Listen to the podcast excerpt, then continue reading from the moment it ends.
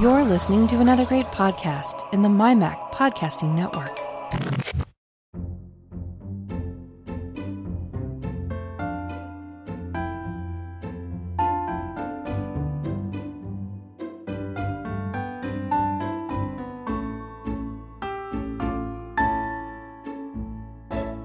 Hi, folks, and welcome to episode 112 of the Let's Talk Photography podcast. I'm your host, Bart Busschots, and this is the show for January 2023. Hey, I said it right. Go me. Um, this is a solo show this month, um, and it's the first of at least a two-parter. I quite figured out how I'm going to do the second part. So, basically, I've been reading a lot of stuff, you know, on various tech sites I follow and so forth and you know listening to podcasts and a theme that has come up again and again and again in everyone's year in review shows whether it be for tech stuff or whether it be for science stuff has been the explosion in something called generative AI in 2022 I think that is the biggest tech story of the year is that we now have AI that can be creative that can make things out of whole cloth for want of a better description so I've been thinking a lot about AI, how it applies to photography. And so I thought it would make a good topic. And as I sat down to write the show notes, I realized that if we're going to do this rather large topic justice, then it needs to be at least a two parter. So this month, we're just going to talk about what AI is and what it does. And then the absolute plethora of questions it raises, that's for next time. And at this stage, I haven't quite decided how to do next time. Do I want to find a you know a specialist and try and arrange an interview? Do I want to get together a panel of a couple of people? Do I maybe want to give my own thoughts first and maybe do a part three, which is a panel? I, as I say, I haven't decided. Uh, if anyone has any suggestions, you can um, you know let's talk.ie and you'll find the contact button there for a start, uh, or you can tweet me um, at LTPod if you have a suggestion for who might be good to interview or talk to, or whether you think a panel will be better than an interview will be better than me, you know, any thoughts you have, actually, I would be very interested to hear them because this is this is a big topic. There's a lot to digest here. But this month we're going to do the easy part, which is just the computer science. So I, I had to blow the dust a little bit off my uh, memory of my computer science degree for this one. Um, and I had to do a lot of catch up reading um, but what was kind of interesting is just how far we've come since I took a course in AI as an elective in the final year of my degree back in 19, no, 2001 ish.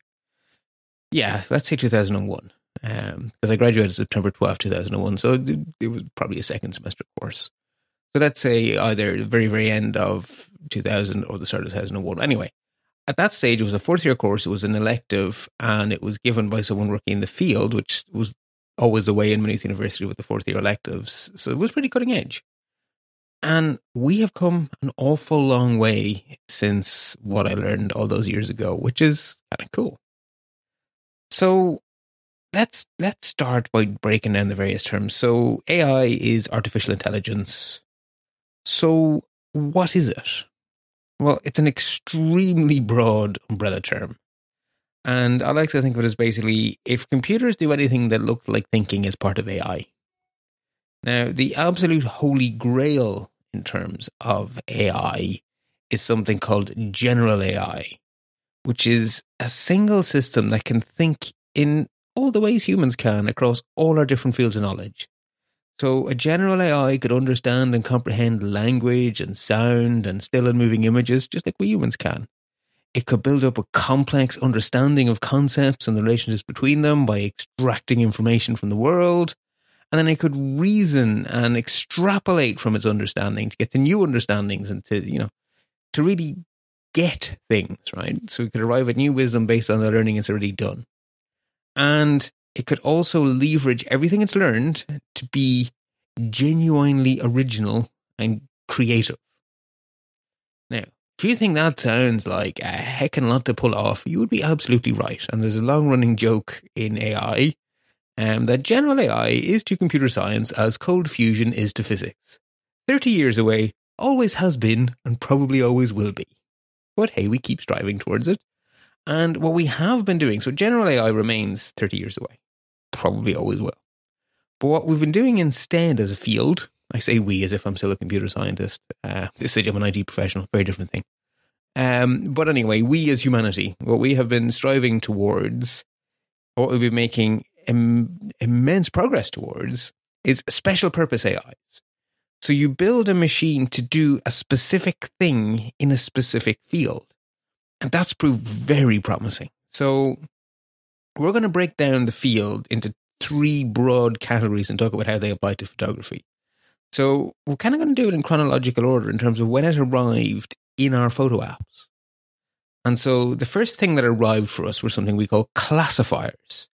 Then we moved on to processors, and this and last year in 2022 we moved on to generative AIs. But before we move on to classifiers, processors, generative AIs, and stuff, I want to take a step back and get some more terminology straight in our head. So another term you've probably seen floating around a lot is machine learning or ML. And I think people sometimes think that it's synonymous with AI, but it's not. So machine learning is a subset of artificial intelligence. But it's, you know, so all machine learning is artificial intelligence, but not all artificial intelligence is machine learning. And to understand what machine learning is, I'm actually going to take us back in time a little bit. And I'm going to start before ML. So back in the 70s, when we started to really try to get to AI from our computers, one of the, the first avenues we explored, uh, again, I keep saying we as if I'm still a computer scientist anyway, one of the first avenues we explored was something that we call an expert system. And the idea was that if you build up a whole bunch of deeply nested if statements, you can end up with a computer able to make sensible decisions about things. So you would train the computer to know things by giving it this deep tree of questions. And that's actually something we had an analogy to in the real world for certainly my childhood. So when I learned to identify flowers and plants and birds and bees and stuff, I had a bunch of tiny, little pocket guides that would fit in your pocket. And the first page of the guide would be a question. You know, if it say it was the one for trees or something, is it a broadleaf tree or is it a conifer tree? If broadleaf, go to page whatever, and you'd find another question there. If broadleaf, go to page something else, and then the next question would ask you, you know, a few more options. And after an amount of questions, you would be the redirect you'd land at would be the description of the species that you were looking at. And that is a paper version of an expert system. It's just a deeply nested set of questions that plops you out at an answer. And expert systems are not useless. Um, the, you know, they are they are helpful, but they're not actually they don't give us anything new. They give us a quicker way to arrive at the stuff we already knew how to do, but they don't actually give the computer any sort of spark of, frankly, intelligence. They're not intelligent. And that whole effort just it was like, okay, well, this is a speed increase, but this isn't actually a fundamentally new paradigm of any sort. It's kind of a dead end, really, in terms of AI. So, this is where machine learning comes out of. So, the next approach, if we can't just model knowledge as a series of nested questions, maybe the idea of us trying to explicitly teach the computer is what's wrong. Maybe we can't program intelligence because we actually can't describe intelligence ourselves. Maybe what we need to do is not teach the computer things, but teach the computer to learn things. So you add in that level of indirection where the computer teaches itself. So you teach the computer to teach itself. And that very broad field is called machine learning. Another term you'll have heard that has been horribly abused is neural networks or neural nets or artificial neural nets or ANNs. And unfortunately, they have become somewhat interchangeable. So just like machine learning is in many people's minds interchangeable with, with AI, which is wrong because machine learning is a subset of AI. The same has begun to happen thanks to some terrible marketing bump by people like Apple and stuff. People are conflating or are starting to consider artificial neural networks or neural nets and machine learning to be synonymous with each other. And again, that's not true for the very same reason. all neural nets are sorry, all artificial neural nets. I'm just going to call them neural nets, um, but you know, I mean artificial neural nets, not the ones in our actual heads. All neural nets are machine learning, but not all machine learning is implemented as neural nets. Neural nets is just a technique for machine learning. So again, you have AI contains machine learning, contains neural nets. But again, there's more to machine learning than neural nets, and there's more to AI than machine learning. So if you want to think of a mental image of a neural net, because they really were based on our brains. So in our brains, we have a whole bunch of neurons which are connected to each other by synapses, and those synapses can amplify or suppress signals. And information goes in one side of a neural net, ripples through all the different connections, and pops out the other side as a transformed value. And that is how our brains work.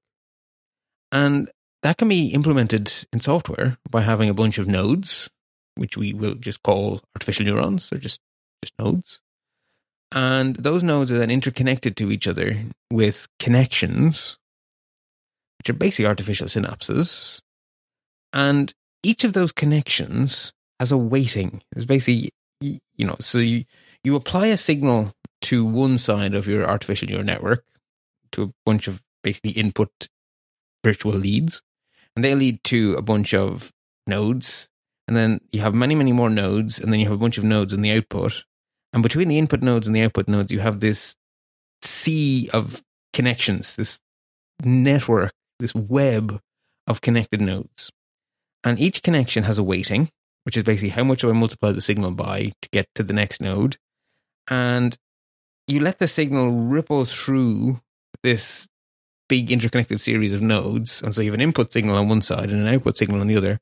And the weightings of those different connections will transform the input signal to the output signal. And you program, which I'm using air quotes you can't see, you program the neural network by tweaking the weightings on the connections. So a neural network like this, the way it does its work is with those weightings. And you use various algorithms to teach the computer to tweak the weightings itself so that its input, so, so that its outputs come into line with what you want. So you basically you give the computer a bunch of training data that says this is what should happen. Uh, but you know, so you, uh, training data contains inputs and expected outputs, or inputs and some sort of fitness function to tell how well or how poorly the neural network is doing at the task you want it to do. And you let the computer over you know millions and millions and millions of iterations because computers are great at doing donkey work over and over and over and over again you let it continuously tweak its own weightings until the outputs come into line with the expectations so either you're optimizing towards some sort of fitness function or you're actually getting okay well i'm this is a picture of a cat the answer i'm supposed to get out the other side is cat until i actually get cat out i'm going to keep training myself and so the computer is teaching itself. Now, this is very powerful, right? So signal comes in, magic happens, new signal comes out, and the computer has taught itself how to transform the two. So we haven't had to figure out how to recognize the cat. The computer has figured it out. But the representation of the process is nothing more than a collection of numbers. It is the weightings on each connection in the neural net. So it's just a grid of numbers. So the program is an utterly, completely unintelligible grid of numbers.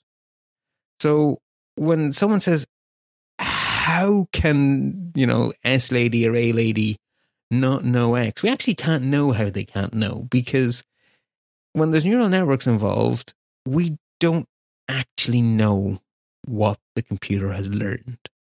We can't interrogate its programming in inverted commas because it's just a list of numbers that have no meaning to us.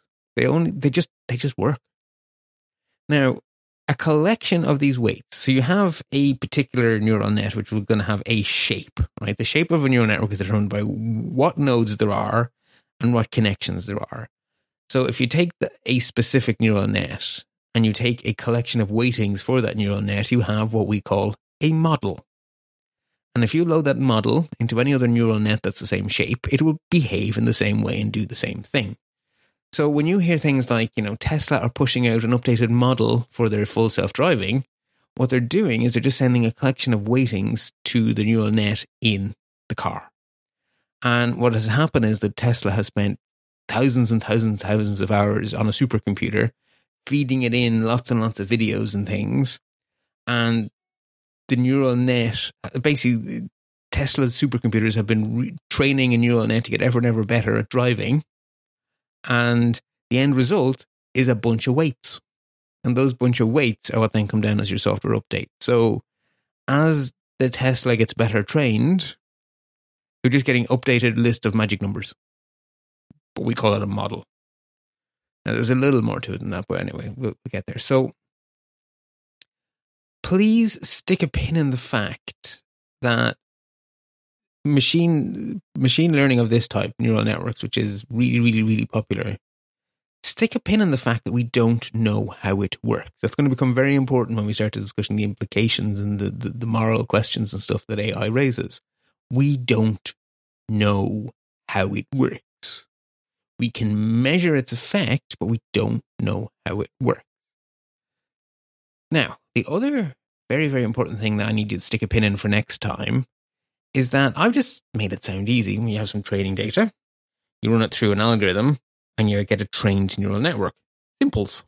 Well, it's not simples, not even slightly simples, because the quality of your training data will have a spectacular effect on the action of the trained neural network. And there's a computer science truism that is very strongly in focus here. Garbage in results in garbage out. So, because we don't actually know what a neural network has learned, the quality of the learning entirely depends really on the quality of our input data and the algorithm. But if you give a neural network bad learning data, no matter how good your algorithm is, you're going to get a bad neural network out. So we don't know what a neural net has learned. So as machine learning is happening, we don't actually know what it's learned. So has it learned a coincidence that is in your training set, but not in the real world? Or has it learned a thing you wanted it to learn? Has your training data appropriately captured the right level of abstraction that what the neural net is training itself is the abstract concept and not some accidental specific in your training set? Then you also have a wonderful problem that you can overtrain a neural network. So there's a, this very it's, it's a real art because if you don't train your neural network enough, it will just be stupid. It will do dumb things. If you train it too much, it becomes stupid again because you go beyond training it for the abstract concept you're trying to train it, and you then effectively train it to memorize your training set and it becomes less and less good at real world stuff as it becomes more and more focused on simply memorizing the training set. So it's actually really bloody hard. And AI can do spectacularly stupid things when the real world presents it something not properly covered in the training set.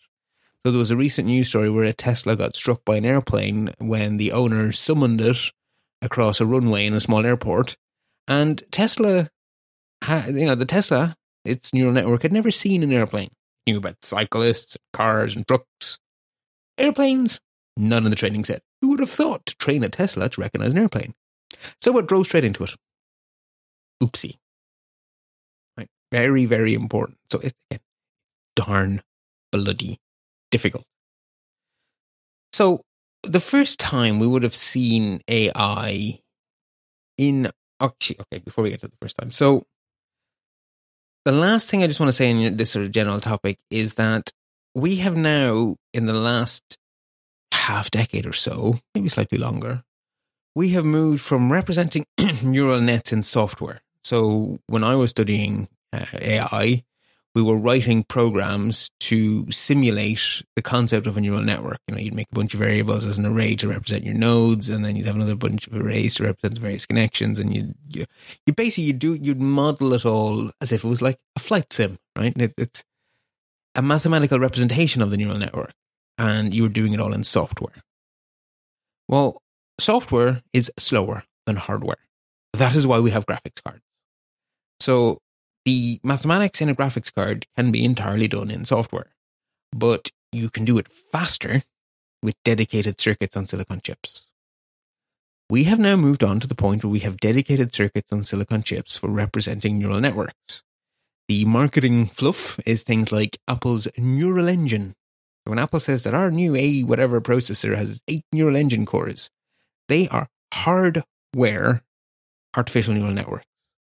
So they're built right into the silicon, and like a graphics processor is really efficient at doing graphics calculations, a neural engine is really efficient at doing machine learning through artificial neural networks.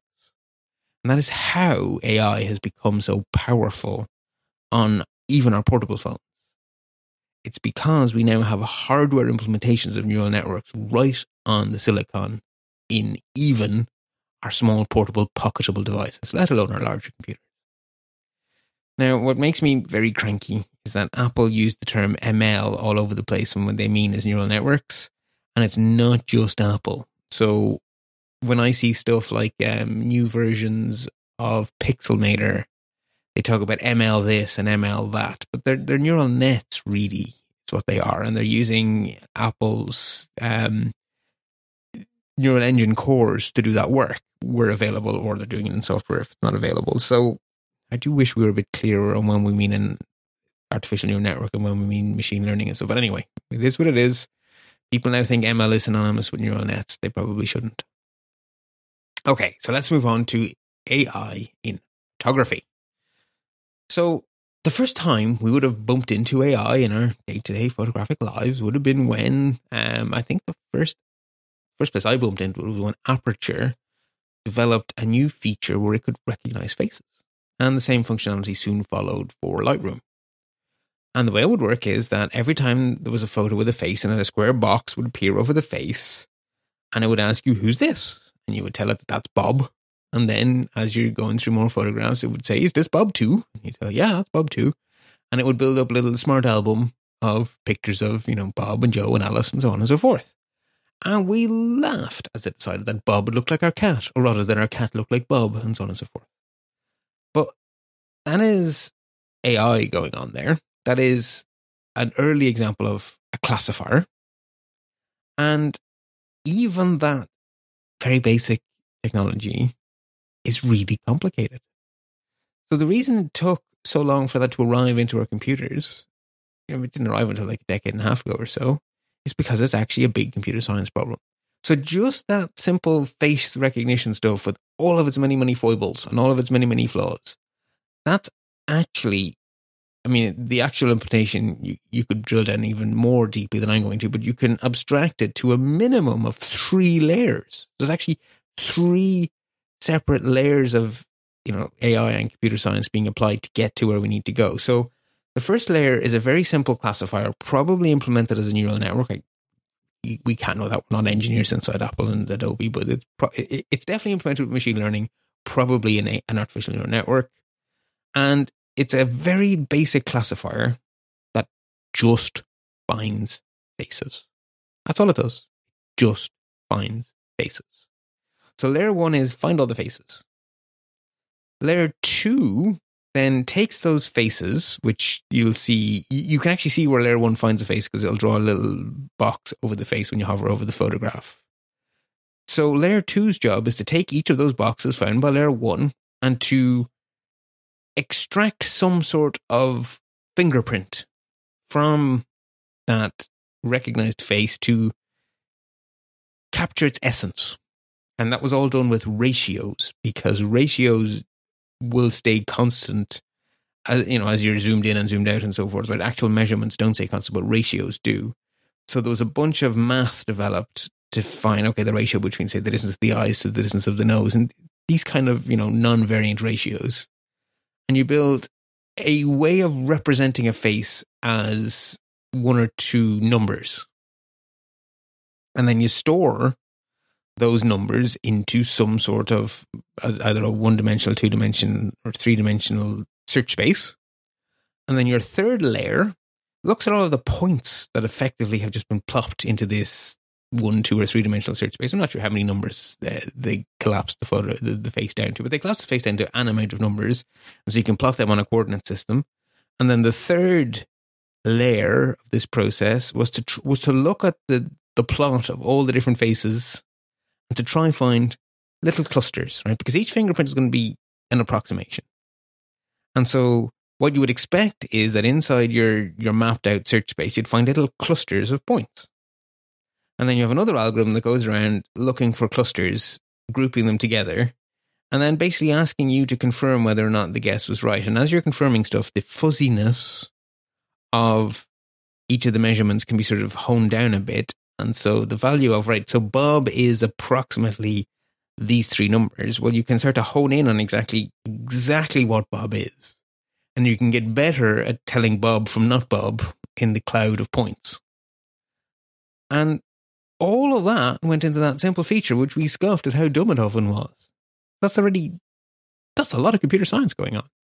And so now imagine just how much computer science must be going on when you shout at the air in your house and the S lady or the A lady or the, the G lady. Actually, I don't know if Google's is male or female. Anyway, when you're a virtual assistant, you know, you shout at your virtual assistant to do something. The fact that it ever does anything is actually what's amazing. The fact that it often does something really stupid probably isn't amazing if you're a computer scientist.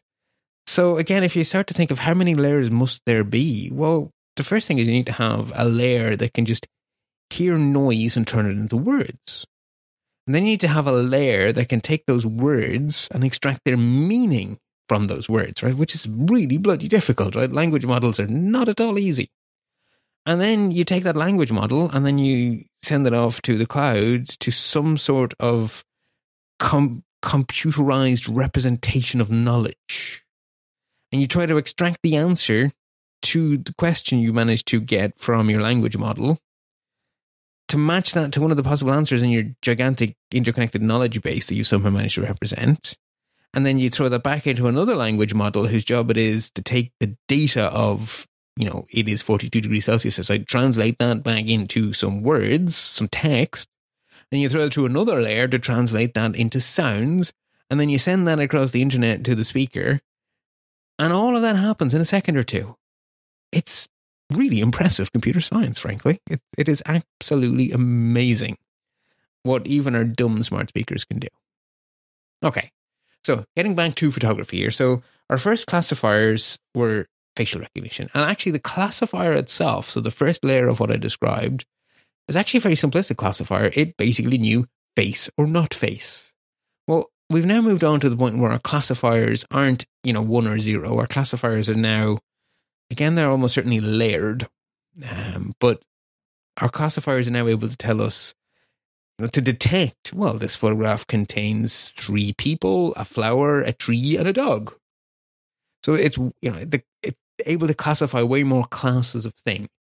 And what's almost certainly happening is that the first layer of that AR, of that classifier, is find the subject in the photo. And then each of those subjects gets passed to a second layer, which is figure out what broad category of thing this subject is. And then depending on what it finds, it may have another layer to dig deeper. So we know now that the very latest versions of the Apple Photos app can actually give you not just this is a flower, but this is a crocus or this is a daffodil or whatever.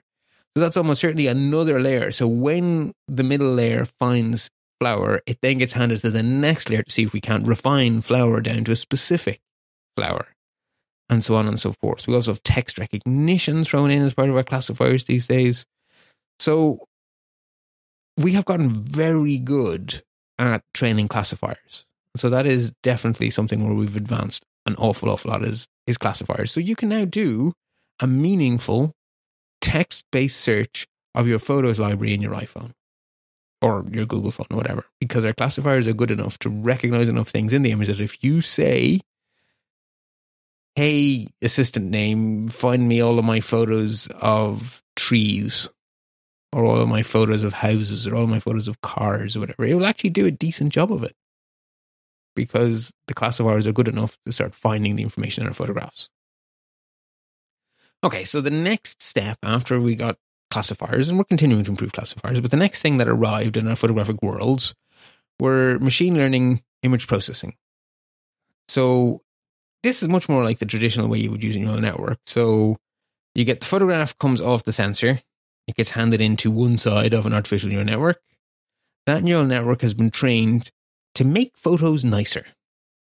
Right. So we've used some sort of, in this case, you're not saying the answer is yes or no. You're saying to the machine learning as it's training itself, you've given it a fitness function where it can basically evaluate is this image likely to be pleasing to humans? And you're probably looking for a certain level of contrast, you're looking for a certain average brightness.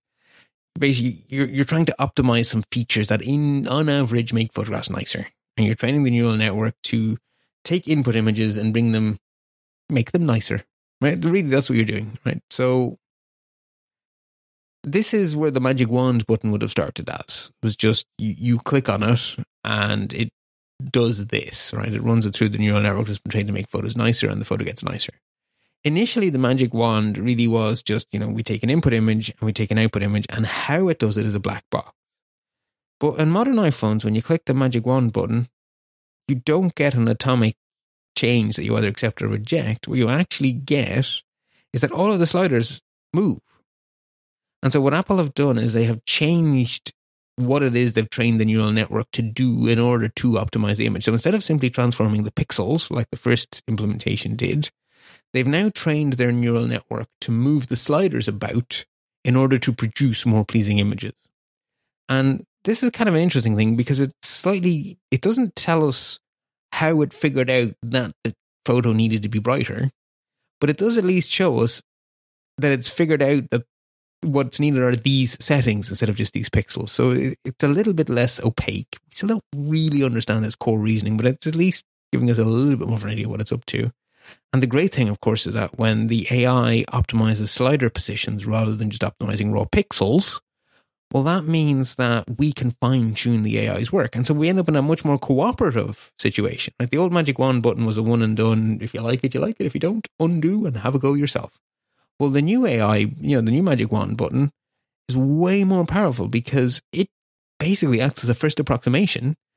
And then we can add our artistic feeling on top of that. So, yes, technically speaking, the white balance should be here because that's going to give us a neutral color. But you know something? I want this photograph to feel warm. So I'm going to nudge the temperature slider. Or, yeah, this is technically speaking the optimal contrast, but I want this image to be really punchy. So I'm going to knock that contrast up a bit. Or, yeah, this is an appropriate level of color, but you know something? I really want this image to pop. So I'm going to boost up the vibrance a little bit or whatever, right? It's, it becomes a cooperation, which is a whole different kettle of fish. And again, something we definitely need to talk about in part two and or three. And then, so image processing, I, I think, I mean, I don't think there's really all that much to say. Basically, you train neural networks to make images prettier. And we've gotten really good at that. And instead of it just doing pixel by pixel, we're now able to do it by settings rather than by pixels, which is kind of cool. Again, because Apple have its neural engine right on the chip, you can do powerful machine learning right on even small portable devices. It's just cool. Okay, so that then brings us to 2022. And like I said, this is a historic year in the history of AI because we now have mainstream availability of tools where you can type some text and the AI will build you an image to order that meets to some extent your description. There's so much going on here. Right? So it, the amount of training and the amount of layers that must be going here is actually difficult for me to comprehend. Like, as a computer scientist who graduated quite a while ago now, I don't know what I don't know about how this works. It's it's just deeply impressive to me that it works. And what's even more impressive than it just being a case of you say to the AI, you know, I want a picture with a car on a street with four trees in the background and a sunny day, it'll have a go. And then you can continue the conversation. Mm, no, actually, change change that to a conifer tree, or oh, how about an oak, or make the car blue, or add a second car, and you can continue to refine the image in a pretty real conversation. So that concept of cooperating with the AI has gone to an amazing level. And to say that this raises questions about photography is the understatement of the year. There is so much that comes about because we now have this generative AI. So classifiers raise some questions we will definitely dig into. Processing models, I'm not sure they have all that much. That'll, you know, now that they move the sliders instead of just doing a magic thing on the image, they've just become our little helper. Not sure there's all that much controversy there, but classifiers is a lot for us to dig into actually because they're potentially very dangerous. The processors are just useful little tools. And then the generative AI comes along and that just changes the game completely. Now, you could actually argue that we've been on the road towards generative AI for a while, because I would argue that content aware fill, those kind of features that Adobe have been putting in for quite some years, they're kind of a halfway house between just image processing and generative AI. It's looking for similar things within the image to go and pop in there, but it is kind of generative, isn't it? Mm, smart fill. So it's on the spectrum, I think, towards what we have now, which is just from a blank slate, build me an image from scratch, which is, as I say, impressive technologically, but it opens a lot of moral, ethical questions and also philosophical questions. I mean, I guess I'll just preview the next episode by saying, by uh, you know, ponder this. A generative AI, like I've heard people saying, well, a photograph you make with DALL-E or one of these generative AIs, that's not art because the computer made it. Well, the question I always ask myself in these things is if there were no human in the mix, could the computer have made it? The answer is no, because the prompt is as important as what comes after the prompt. So those images coming out of DALL-E are cooperation between the human and the AI. So, how much of that final work is the work of the AI and how much of it is the work of the human, we can argue about a lot, but it's definitely not zero on either side. And you have a whole other moral issue that uh, how did DALL-E get to know what a tree looks like or the style of Picasso is? It ingested a whole bunch of images, and does that mean that its output is plagiarism? Those images were used without permission. Is DALL-E the world's biggest plagiarizer? That's a difficult question. As I say, so much to get stuck into next time. Right? Even classifiers have a really, really dark side we need to be aware of. This whole garbage in, garbage out thing has spectacular societal implications. Uh, again, just a little preview of next time. If you use as your training data your previous hiring data, and you use that to try build a neutral hiring agent, you try to build an AI that that is neutral and not full of all those human biases, but you've trained it and everything your organization did for the last 10 years. What have you done? You have fossilized and computerized all of your existing biases. And you have not made a, a, way of hiring people without bias. You have made a way of ensuring that your past biases stay with you forever. And if you think I'm being hyperbolic, I'm describing what Amazon did and then very quickly abandoned. They tried to make hiring more inclusive by using AI. They used their historical data as the training set, and they trained a misogynistic hiring manager, and they threw it away. So, and I think it was racist too, actually. Um, so there's an awful, awful, awful lot to dig into. You know, broad questions, deep fakes. Ooh, there's a whole other kettle of fish. Um, so so much for us to dig into in the second and potentially the third part of this. Like I say, I really haven't decided how I'm going to attack the massive sea of questions AI raises for photographers. So thoughts very much appreciated. Let's slash talk.ie. There's a contact button there at uh, Pod on Twitter. Um, actually, should probably also do my usual plugs at the end of the show. Uh, if you would like to support the show, please go to let's.talk.ie where you will find, in this case, very detailed show notes. Normally, Let's Talk Photography, my show notes are bullet points. This is a full on essay I wrote for this set of show notes. So that's at let's.talk.ie. You will find buttons there for, to support the show. I want to say a giant big thank you to anyone who has ever supported the show. Um, you know, there's a PayPal button, there are some affiliate links, there is Patreon subscription, which is if you want to make sure the show continues to exist, the Patreon button is probably the most powerful because it gives me a monthly income for the podcast. So there are monthly bills for the podcast and there's monthly income from the podcast. And we are now at a stage where they are approximately equal to each other. And that's fantastic. That's where I want to be. I do not want to be forced to get sponsors. I want this show to be self sustaining because listeners want to hear it, which means I don't have to have advertisers. I don't have to shill for people. I don't have you. You never have to wonder: is it my opinion? Because there are no advertisers for me to be thinking about in the back of my head. Um, and then the PayPal button is amazingly useful for when I need new hardware and software. I mean, so the monthly donations keep the monthly bills going, and the one-off donations help me do things like upgrade my microphone, buy the really nice new boom arm that is holding the microphone at the perfect height in front of my mouth right now. It's really pleasing to have a nice new boom arm here, which was entirely covered by the PayPal uh, donations. So again, thank you very much everyone who has ever supported the show. And of course, you can also support the show simply by spreading the word. If you tweet about it, uh, blog about it, tell people about it in Meetspace, you know, mention it on Mastodon, wherever it is you're hanging out, Facebook even. Share the news, share it with people you think would enjoy it. And that really helps the show because I think the aim a lot of times is if you can get 1% of your listeners to support you, then you're doing great. Well, the bigger the number is, the more people fall into the 1%, right? So just spreading the word actually does help the show to sustain itself, which is cool. Okay, I've blathered on for long enough. Um, I really am serious when I say I'd love to hear your thoughts for how I attack part two and or three of this because it's such a big question. Uh, but anyway, let me know and I will talk to you next time. And until then, remember, folks, happy snapping.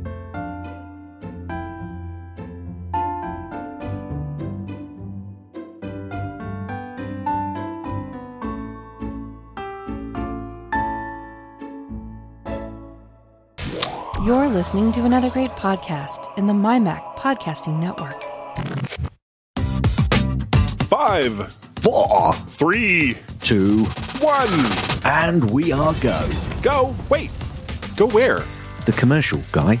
We're recording a commercial for the MyMac.com podcast. Ah, so we're recording the podcast now. Well, well, no, n- not now. At the moment, we're recording this commercial. So when do we go? Go where? I don't know. You started this whole go thing. The G Men on the MyMac.com podcast. We have no idea what we'll say next.